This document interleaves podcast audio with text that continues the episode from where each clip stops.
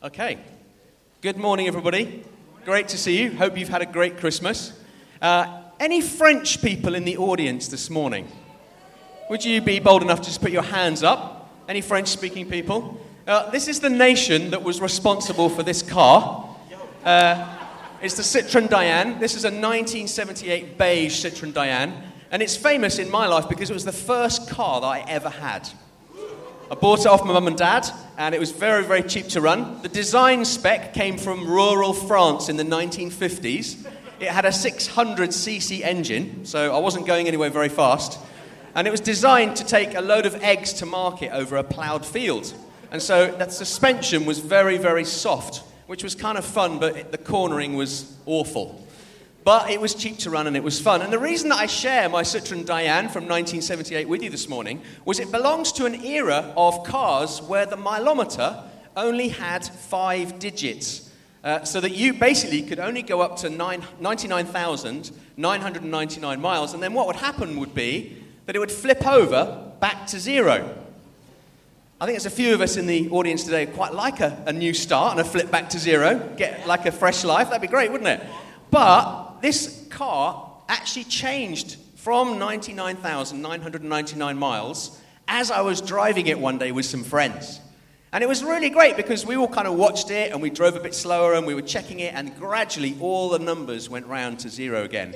We gave a little cheer, and it was quite a moment. But then the moment passed, and then it was one mile and two mile and ten miles, and, and I forgot about it. And do you know what? I sometimes feel like that about New Year. I don't know about you, you kind of get to the end of the year and you kind of think, oh, momentous, really big occasion, big celebration, and of course that is all fine and right and proper. But I kind of think, okay, it's a big moment, but the moment is passing. So I wanted to talk today a little bit about a crossroads from this year into the next. A crossroads from 2018 into 2019 and what that might look like for us. Over the years, I've come to believe that it's not the big decisions you make at New Year that affect your life, it's the daily stuff that you do every day, and it's the weekly stuff that you do every week that has the greatest shaping of your destiny. You can have all the resolutions you like at New Year, and bless you if you do that, and sometimes that really helps and really works. But I'm a great believer that it's what you do every day and what you do every week that has the maximum impact on the, the direction that your life is going to go in. Uh, somebody once said that if, they, uh, took, if you took a snapshot of your present day, like i.e., today, or perhaps a day in the middle of February, what you're doing on that individual day is an incredibly strong indicator of how your future is being shaped by what you're doing. So, if on that day you happen to be going to work and you happen to do a bit of fitness and you happen to connect a bit with family and you have to, happen to do a bit of DIY and you, you, you, you play a game or you do some sport, all of those individual things on that individual day are highly indicative of the future that you're shaping for yourself. Now, it's tempting at New Year to bring a message about how you can use your time better. Oh, of course, but I don't want to do that. And in fact, I feel like the Lord has given me a very specific phrase, at something that's much more deep than the way in which we use our time. I feel like the Lord is saying, as we cross over from 2018 into 2019, let's be a people of the cross all year. Let's be a people of the cross all year. So, at this crossing point from 2018 to 2019, yes, it's fine to take stock and look back at the previous year. Yes, it's great to look ahead. Yes, it's fantastic to make resolutions. But fundamentally, much deeper than that, let's be a people of the cross for the whole year, and in fact, for all the years that lie ahead. Yes. Let us be people or a people of the cross. So, you're sitting there thinking, wow, that sounds great, but what does that actually look like? Well, I want to unpack that just a little bit for you and explore some common areas or pictures where we see a cross in our culture. Uh, and you'll recognize some of them. Some of them I've kind of made up to show you something or to illustrate a point. But come with me on this journey.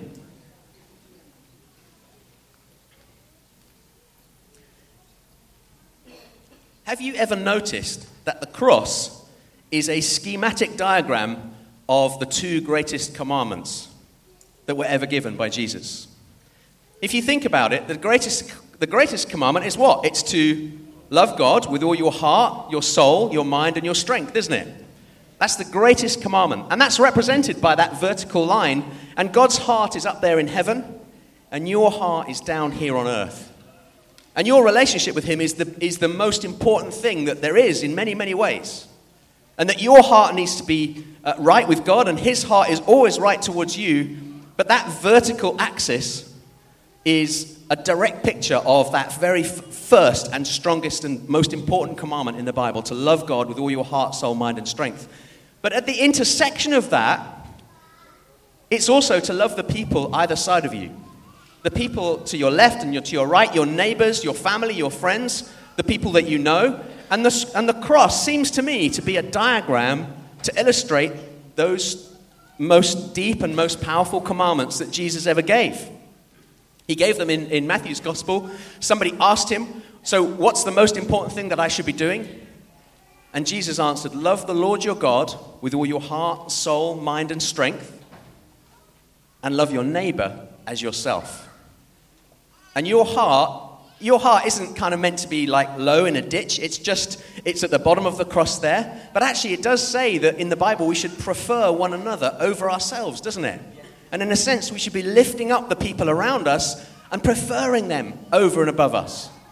And that's the first image of the cross that I want to share with you that we should love God and that we should love other people. And I believe the cross is a schematic representation of that. Anyone here ever liked trying to hunt for treasure as a kid? You'd kind of make up those things where you'd maybe, maybe one of you would actually hide the treasure and the rest of you would go and find it. Uh, that was always great fun when I was young. But one of the things that occurs to me is that the cross represents the place where the kingdom of heaven, the treasure of the kingdom of heaven, is buried. Jesus tells a parable about the kingdom of heaven, and he says it's like treasure buried in a field. And a man finds the treasure, and what he does is he goes and sells absolutely everything he has, and in his joy, he buys the field. Because he has found or stumbled upon the kingdom of heaven. And uh, the reason I've shown you this map here is because so often in those ancient treasure maps, X marks the spot, doesn't it?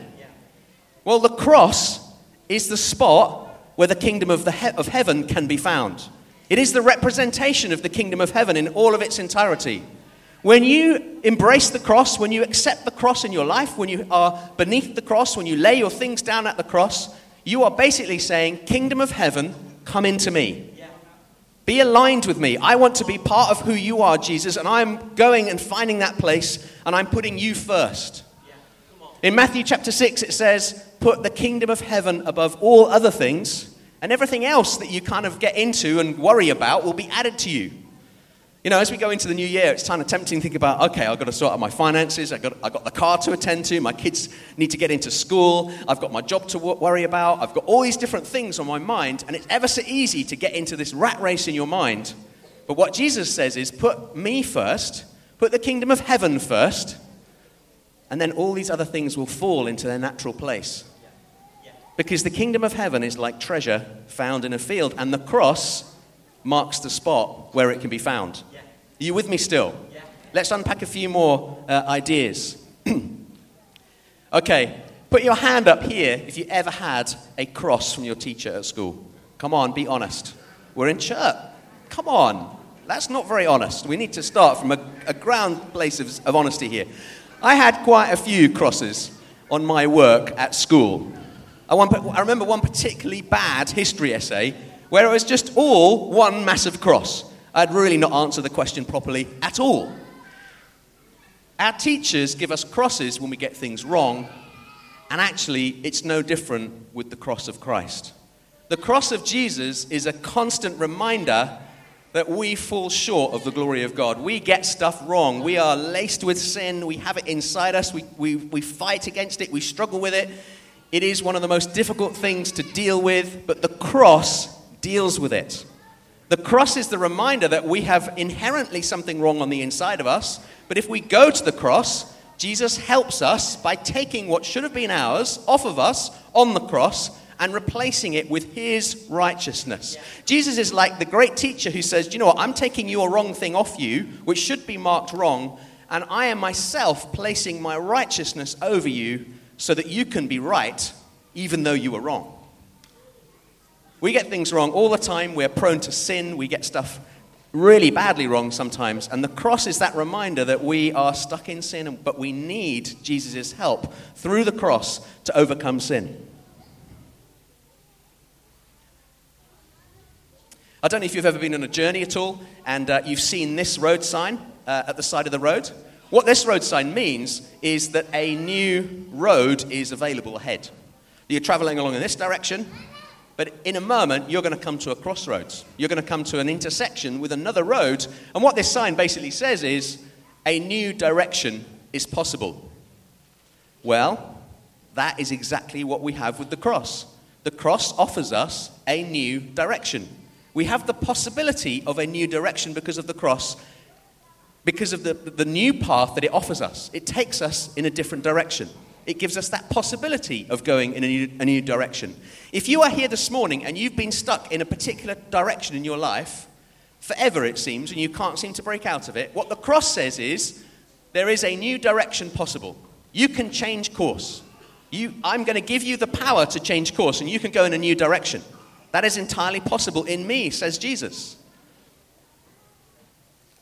The cross gives us the chance of a new direction. There's this word in the Greek which is uh, metanoia. I don't know if you've ever come across that, if anyone's ever spoken to you about metanoia, but it's basically the, the, the underlying word for repentance. And repentance is like a Christianese term for changing your mind. The cross lying ahead in your life is the opportunity that you have to change your mind, repent, and to go in a new direction a better direction and a more godly direction in your life. The cross also represents a choice. Um, when Jesus got crucified, you may remember this, but uh, in Luke's gospel, it describes the fact that there were two thieves to the either side of Jesus on his left and on his right. And one of the, one of the thieves just hurled insults at Jesus and was completely like, oh, no, he, you know, he, he, he deserves to be here. But the other thief said, well, no, I don't think Jesus has done anything wrong. We deserve to be here. He doesn't. And what the cross represents is it represents a choice between do we choose Jesus, like the one thief who was kind of had a, a good attitude to Jesus, even in his, his dying moments, or do we reject Jesus and, and say, no, Jesus, you're not for me? And the cross represents that choice between those two things choosing Jesus or rejecting Jesus. And it might be that you sit here this morning and you might think to yourself, mm, I haven't really fully made up my mind. But the cross is meant to provoke you into a choice between those two things.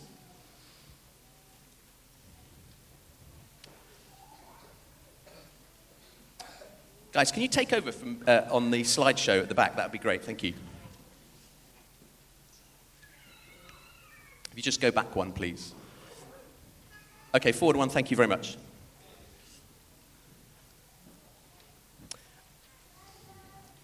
The cross also represents something very, very deep. The cross represents the intersection between suffering and joy. So, in other words, when Jesus went to the cross, he went through the most unbelievable suffering. Uh, he was uh, nailed to the cross. He basically bled to death from all of the scourges that he'd had on his back. It was the most agonizing death possible. In fact, the Roman Empire did away with crucifixion after a while because they realized it was just too inhumane. But Jesus went to the cross and he went through an immense suffering in order that we could be reunited with Father God. Now, it says in Hebrews, uh, tw- uh, I think it's Hebrews 12 2, it says, uh, Jesus endured the cross for the joy set before him. So something happened on the cross that Jesus was very, very intentional about in, in laying down and uh, giving up his life, that there was a goal in mind. And something I want to speak to all of us today is that when you are going through something very, very difficult in 2019, in the year ahead and in the years ahead, I want you to remember this image of the cross that sometimes God permits something to happen to us in order for some fruit later down the line that we absolutely can't see. If you imagine the disciples, they must have been so disappointed when Jesus went to the cross. And um, they, they, they, were, they, they ran off from the Garden of Gethsemane. They were, they were scattered. They were all over the shop. They didn't know what was happening. Their leader had gone.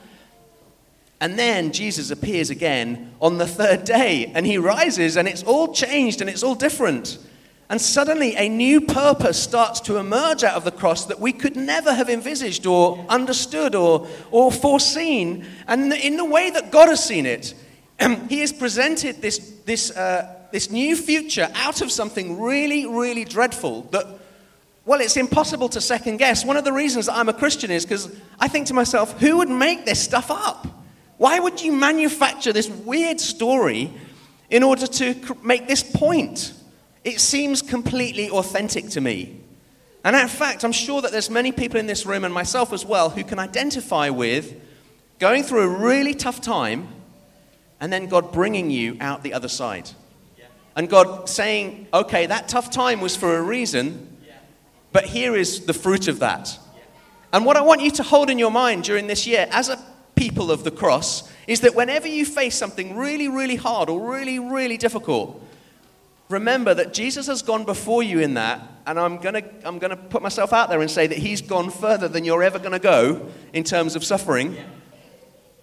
And he's come out the other side, and the kingdom goal of that was the joy of all people united who, who, who choose Jesus. We often preach the suffering of the cross, but we often forget the joy for which Jesus did it. And they come hand in hand and they're together. Let's go on to the next slide.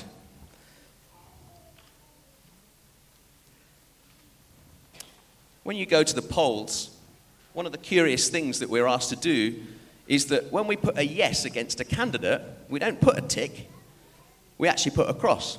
You ever thought how odd that is? We, we often put a cross for something wrong, or we put a cross for no, we don't want that.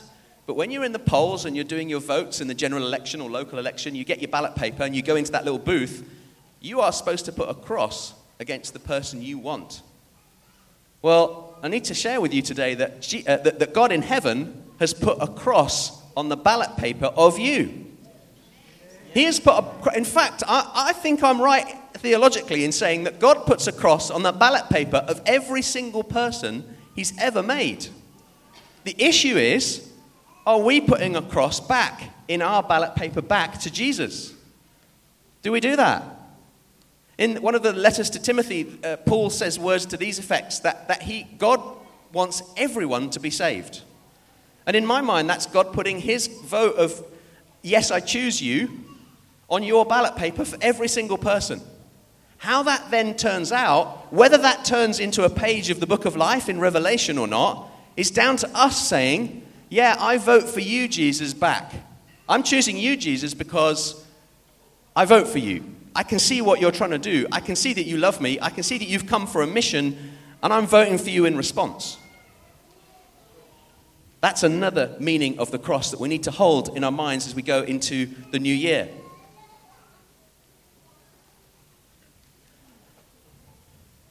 Just got two more images of the cross to share with you. And in fact, I'm going to ask the worship team, would you just come up and start to play? Is that okay? Would you stand with me? My message is short today, but I just want to kind of encourage you with the cross and what it means to be a people of the cross.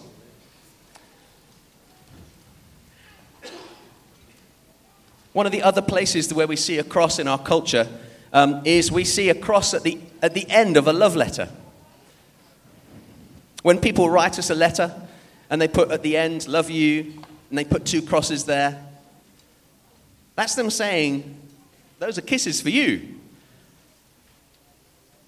What God did with the cross was He sent you a kiss from heaven. He said, I love you, and I'm signing my love letter off to you in the form of my son with a cross. He went to the cross to express heaven's love for you. Whenever anybody signs off a letter with a cross, remember this the cross is the most deep and powerful form of love in the universe. It's Jesus saying, I'm giving up my life for you in love for you because I want you to win and I want you to be with my Heavenly Father in heaven.